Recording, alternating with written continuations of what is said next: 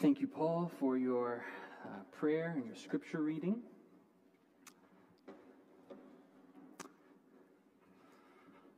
So we begin by looking at our psalm by thinking of something that might seem a bit odd at first. You know, people despise, they dislike lots of different things. Despise might be a harsh word, but people dislike things. I despise turnip and Brussels sprouts. I can't stand them. Other people, they don't like cats. It's strange to me, some people don't like puppies.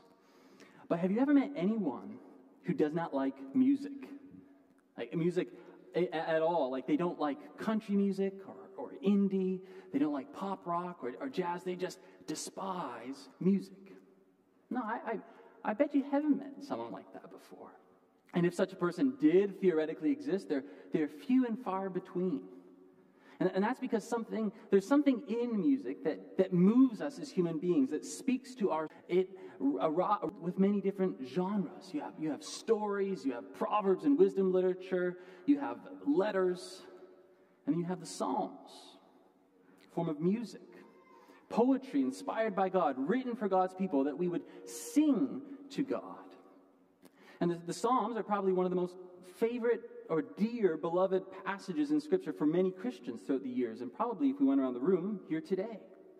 Because they speak to a variety of different emotions that we as believers experience through life. The joys, the hardships, the questions, the doubt, the pain, the suffering.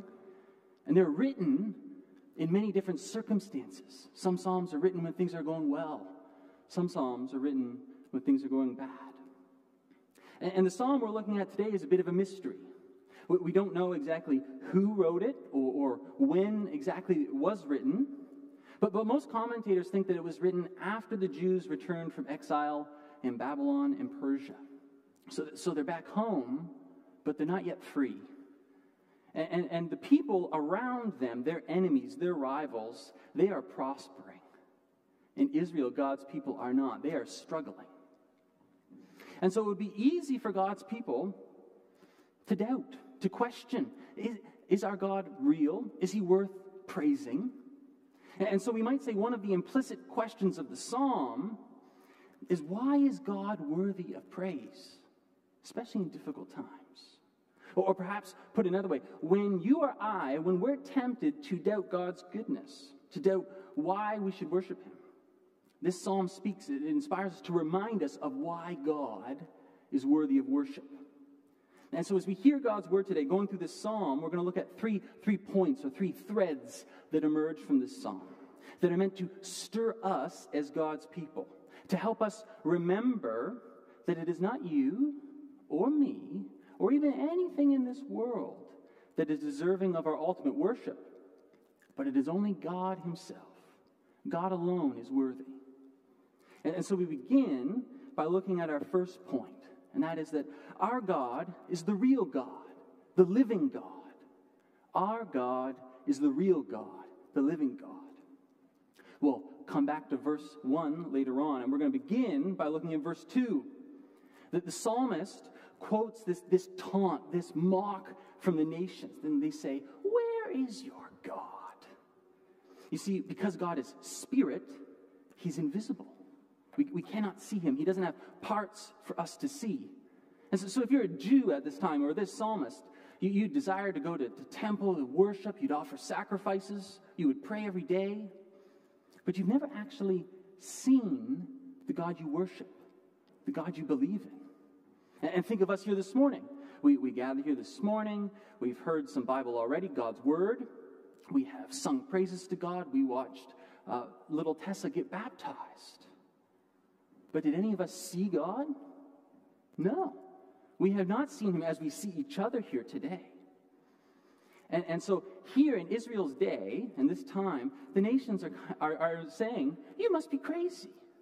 You worship an invisible God? You've never seen him. Okay, yes." Because we as humans, whether they lived in ancient times or modern times, we tend to put our trust in what we can see. You want me to put my faith in something? Show me. I'd like to see an example. And because we're visual creatures, we love images. Ancient people loved statues. We love YouTube, TikTok, Instagram. We can see things.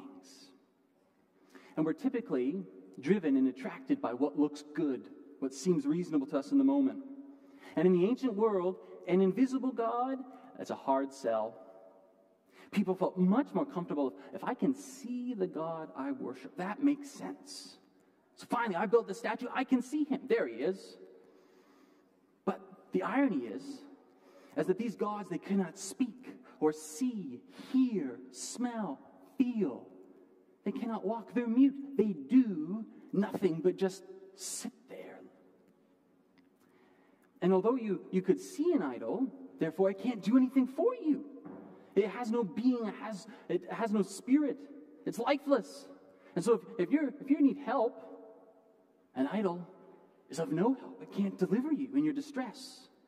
And so the psalmist turns the taunt back at the nations in verse 8. He says, "Those who make them will become like them. So do all who trust in them." And so here the point more specifically is, if you're going to make an idol and worship an idol, a false god, you're going to become like that idol. And we might say more broadly, you will become like what you worship.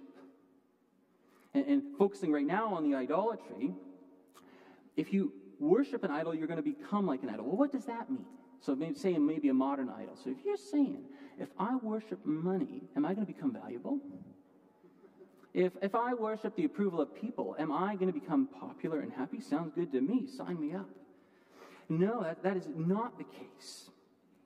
Later on in Scripture, there's many different passages of Scripture we could go to, but Isaiah 44 makes it clear that all idols are nothing, and the things they treasure are worthless. Those who would speak up for them are blind. They are ignorant to their own shame. Who shapes a god and casts an idol which can profit them nothing? People who do that will be put to shame. Such craftsmen, they're only human beings. Let them all come together and take their stand, and they will be brought down to terror and shame. You see, idols, whether ancient idols, statues, or whether modern idols, things we can put in God's place, money, power, sex, science, education, all idols will ultimately be put to shame and destruction. So to flesh that out a bit more, that means that if we put them as our ultimate purpose, our ultimate hope, trust in them to deliver us, and we worship them, we will ultimately, in the end, find them to be disappointing, that they ultimately bring sorrow, because idols themselves are futile. They can never deliver the promises which they claim to give or which we want them to give us. They cannot deliver us when we're in our time of need. And so they may appear reasonable in the moment, but they never deliver. They are never true. They are never real. And we could talk about how this happens in many different ways. If we make an idol of family, or if we make an idol of sexuality and sexual identity, if we make an idol of government. But just to focus on one, to think of money. You know, there are many reasons that people might make money an object of their worship. Maybe they desire power. If I have money, then I can finally shape things, move things according to my will, my desire. It could be security. I grew up in hardship. I want money. I want that stability. I want security. I want that safety, that no one can touch me, nothing can harm me. Could be prestige. I have a chip on my shoulder. From the bottom, well, I want to get to the top, and I want everyone to worship me, to think highly of me. I made it. I am a self-made man or woman. But what happens if your money's stolen? What happens if inflation rises and it becomes worthless? Maybe it's taxed away. Maybe there's a stock market crash. Maybe you get your money. Maybe you become rich, and you've destroyed your family, alienated your wife and your kids or your husband. Maybe you don't have any friends. Maybe you come to the realization, my friends don't actually love me. They're using me. See, money and the pursuit of it as an idol turns out to be counterfeit, that it was futile and empty, and by making money a god in my life, I have become futile. I have become empty, worthless, put to shame. And so the psalmist draws this contrast here between the bankruptcy and the futility of idolatry and idols and the real living God. Going back up to verse 3, the psalmist answers the question posed by the skeptic, by the nations. He says, where is your God? He answers, our God is in heaven. So we cannot see him, but he is there. And he is here today, this morning, amongst us at Grace Valley. You see, the idea that God is in heaven does not mean that he is distant and far away. Rather, it is a picture of his dominion, of his sovereignty. That old children's song is right. He holds the whole world in his hands. See, he is in control, seated above in heaven. And so we cannot see him, but he is alive. He is active. He is there, the real God, and there is no other. And so there the contrast becomes all the more clearer. On one hand, and it's a bit ironic, you have idols you can see, yet can do nothing. We worship them. We give our lives to them. Sometimes we think we have this measure of control over them. But in the end, they bring nothing but futility and folly. And on the other hand, we have the God of the Bible, who we cannot see with our eyes. But we're told that he is there in heaven and he does whatever he pleases. We did not make him, but he made us. So we cannot control him, for he controls everything. So we have gods you can see and do nothing, save no one, and a God you cannot see and can do whatever he pleases and can save anyone. There is only one God, a God who is alive and living, and it is the invisible God of the Bible who is in heaven. Our second point, or second thread carrying on that emerges from the psalm, focuses kind of between verses 9 and 15. And it's that our God is the God in whom we can trust. Our God is the God in whom we can trust. See, God is real and living, and maybe if you're a skeptic here, you're kind of beginning to believe there is a God. Well, this raises a question. Okay, if there's God, what is he like? Can I trust him? Is he good? What has he done? What's his character like? You see, because God's actions and his character are intimately intertwined. God acts out of his character. So we can look to deeds he's done in the past and have assurance and trust, and we can look to him himself in his being and try to answer the question, can I trust him? So the psalmist here says that is well aware that you can also be a believer. You can believe in God. I have faith in God. I sincerely love God. But it can be hard to trust him at times. Especially maybe you have problems in your family, relationship, financial struggles, health, sickness. I don't know what you're going through. We can be going through many trials in our life that while we still believe in God and love him as believers, boy, it can be hard to trust him. And so in verses 9 through 11, the middle of the psalm, the psalmist addresses Israel, all you people of God. In verse 10, the house of Aaron, that's the priesthood, the clergy. Or maybe in our day, it would say, hey, you pastors, you elders, you too.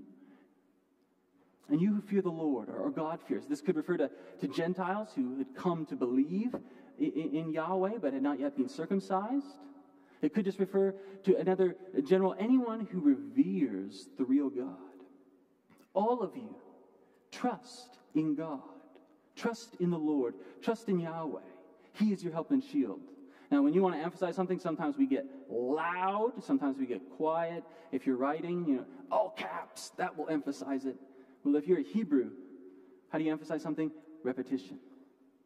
So 3 times. Trust in the Lord. Trust in the Lord. Trust in the Lord. He is your help and shield. He is your help and shield. He is your help and shield. Right in the middle of the psalm. The high beams are on. Trust in the Lord. God is your helper. He is active. He is your aid. He is your strength when you are weak.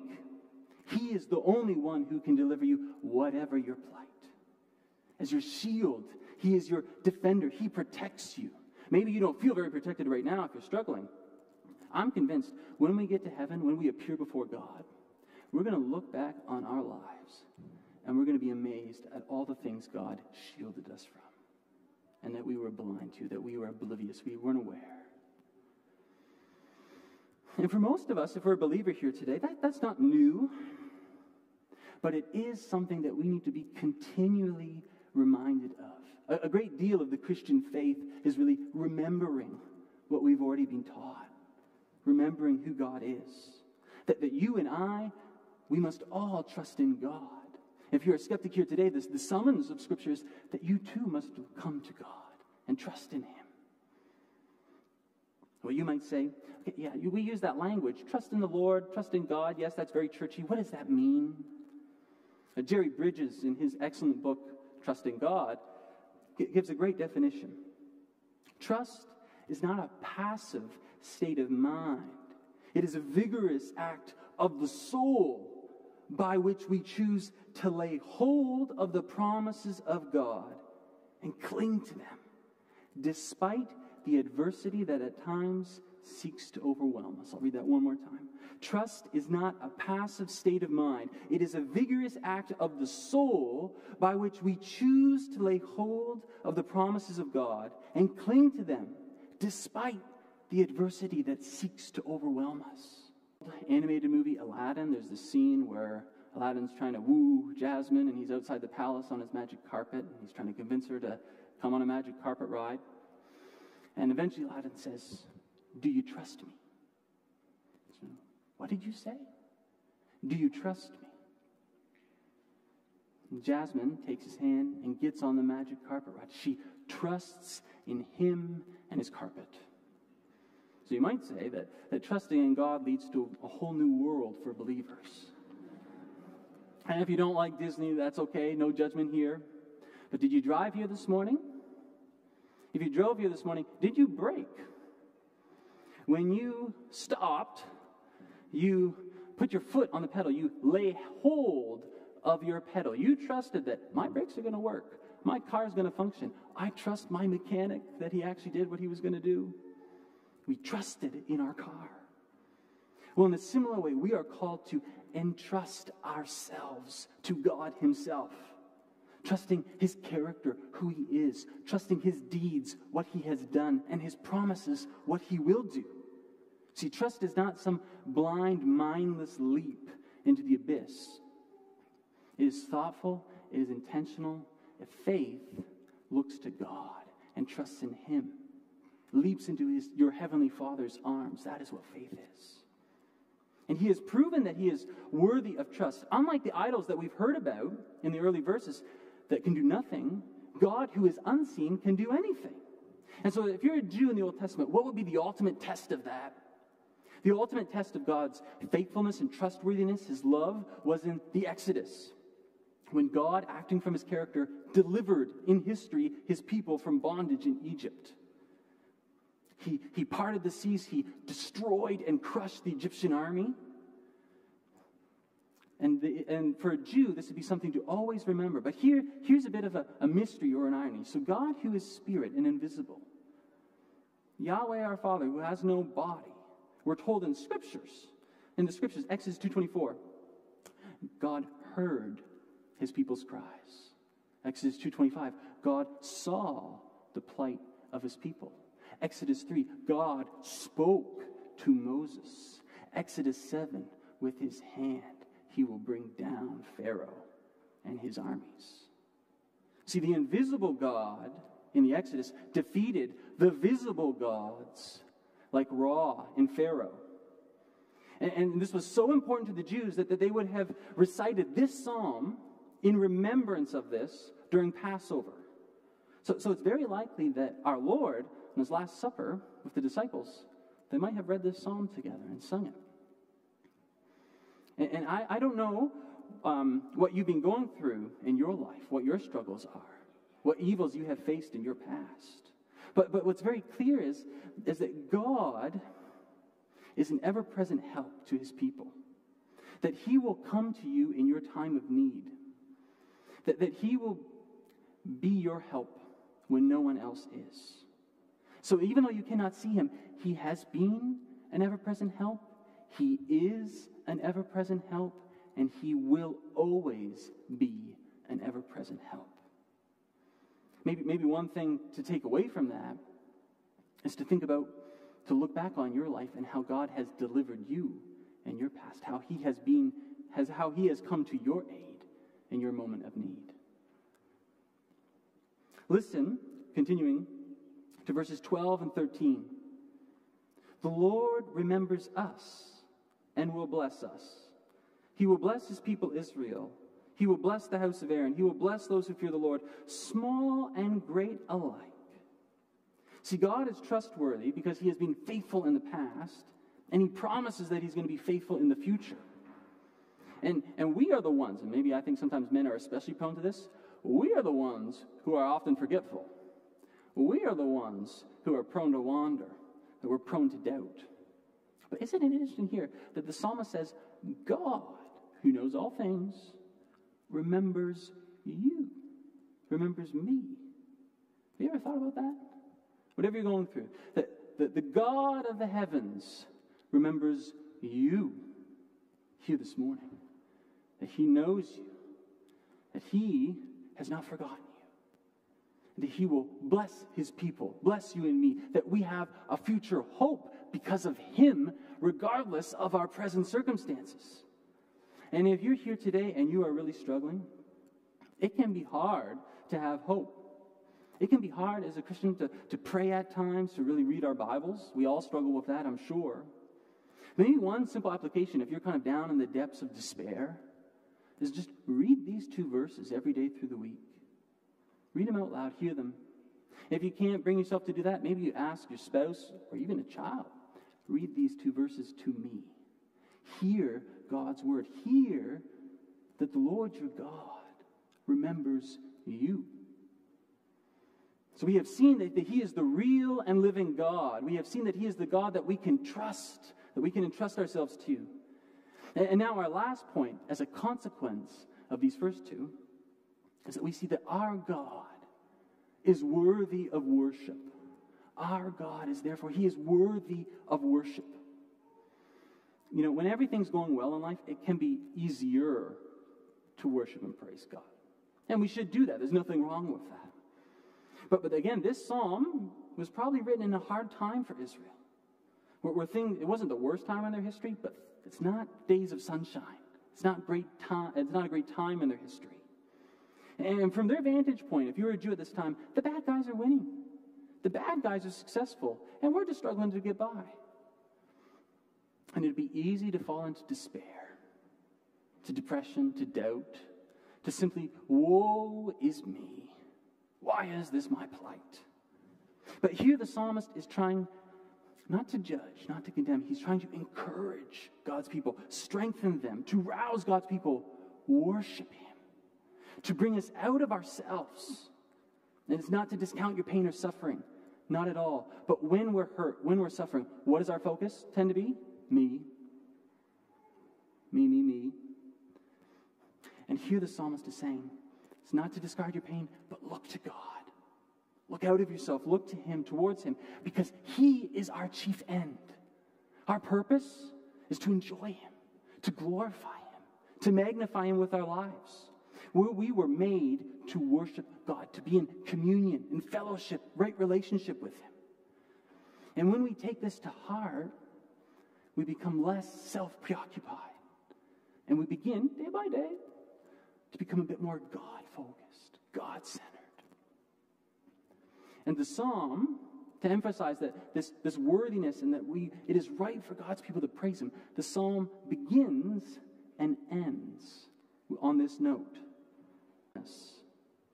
And the psalm closes with, it is we who extol the Lord, both now and forevermore. Praise the Lord. It begins and ends with praising God. See, we might experience real hardships in life and real evil, but here the psalmist is reminding us, whatever our circumstance, whatever our current feelings, God is always worthy of worship. That is why we're here. That is one of the reasons, and the primary reason the church gathers is to worship God. And it's not because God is in need of our worship. He really needs the praise of humans so he can get by through the day. No, it is actually that we need him as the object of our worship. See, it's not a question, friends, of whether or not if we'll worship something or someone. The question is, who will you worship? What will you worship with your life? And so here's the question to you. Who is more admirable than God? Who is more good? Who is more loving? Who is more holy? Who is better than God? No one. He is the ultimate best. He is worthy of worship. It is good for us. It is for our best that we glorify and worship him, that we exalt in him, that we sing praises to him. You see, we worship what we treasure. Worshiping is valuing. It is revering. It is what you put worth in, worship. Exalt and worship yourself, and you will be miserable. And our culture is great evidence of that. Exalt and worship something in this world, and it will be futile and lead to shame and destruction. Exalt and worship in God, and you will find peace and joy everlasting. And so life can be hard. It can be very hard, even for believers. You know, being a Christian is not a get a jail or a free card, easy life. But life, even a hard life, is a gift from God. The final verses imply this, that while we still have life, while we are not dead, what do you do with our life? What should we do with our life? We should praise God. The psalmist, knowing that the Lord is good, full of loving kindness and faithfulness, wants us to know in our heart that we would desire to worship him while we still have days, while we still have breath in our lungs. The psalmist wants us to worship him. And the Jews of old, the first year of this psalm, the Old Testament Jews, they believed in the same God as we do here today. However, there are still some pretty big differences between us and them. For what would inspire, encourage them to worship him? Well, I mean, if you're an Old Testament Jew, you could look back to David and Goliath. Those were the glory days. You could look back to some of those judges, you know, Samson, Deborah, Gideon. You could look back to the Exodus. And you could be reminded of God's deliverance, his love and faithfulness, that he is good, and trust in him. And we too can rightfully look back on the exact same events and be encouraged and inspired to worship God. But oh, do we have a far greater cause to worship God than they did. Why? Because we can look back to the greatest deliverer of all and the greatest deliverance of all in the person of Jesus Christ, where God, the invisible God, is made flesh, the invisible made visible, where the God who is in the heavens came down to earth to live amongst his people. Not as a statue, not as a counterfeit God who can do nothing, but as the real, living, moving God-man. And we can remember his great love for us on the cross, where in our place, sinners that we are, God bore the wrath of God on the cross. That he took our place, that he died for our sin. He took our shame. The destruction we rightfully deserve, he faced in our place. And on the third day, he rose from the grave, and he conquered and defeated death to deliver us from death. And he gave us a sure and future hope that one day we will still die. But one day we have the sure hope, a promise of a resurrection, that our bodies, our physical bodies, will be resurrected one day. And whereas the Jews of old in this time, they could look back and remember, and they could look forward. And a Jew of old, a faithful Jew, would say, you know what? God is gracious. He is good. He will one day send a Messiah. He will one day save a Savior to save us. Well, we know who that Messiah, that Savior is. Well, we too can look back. And then we can look forward to know, I don't know when. We don't know when or where, the day or time. But that our Lord Jesus Christ, he will return someday because he is good and faithful in his character. We, the New Testament children of God, have experienced all the more blessings than the Jews of old because of Jesus Christ. And we can be rest assured he will make things right again. And verses 17 and 18 hint at this. Those who go to the place of silence, those who die, do not praise God. If you've been to a funeral, have you ever seen a dead body praise God? No. If you're a believer, your spirit goes to be with the Lord, but your body here is silent. While we still have breath, praise the Lord. May we exalt in him. But for all of us who believe in God, who trust in Jesus Christ, we've experienced this greater deliverance. And so one day we will rise from the grave and we will worship God with our mouths. Like that old hymn says, redeeming love has been my theme and shall be till I die. When this poor lisping, stammering tongue lies silent in the grave, then in a nobler, sweeter song, I'll sing thy power to save. So friend, do you, do I, do we hear God's word this morning? Take courage, take heart, be encouraged that the Lord your God remembers you. Know in your heart that he is worthy of my worship and your worship, that there is none greater than him. And may you and I, may together we be able to say, not to us, O Lord, not to us, but to your name be glory, now and forevermore. Praise the Lord. Hallelujah. Amen. Let's pray. Heavenly Father, good and gracious God, we are here this morning, Lord, and we praise your name for all of who you are, all that you have done, and all you will do. Lord, may you be pleased with our worship today, not because we are great, but because you are gracious.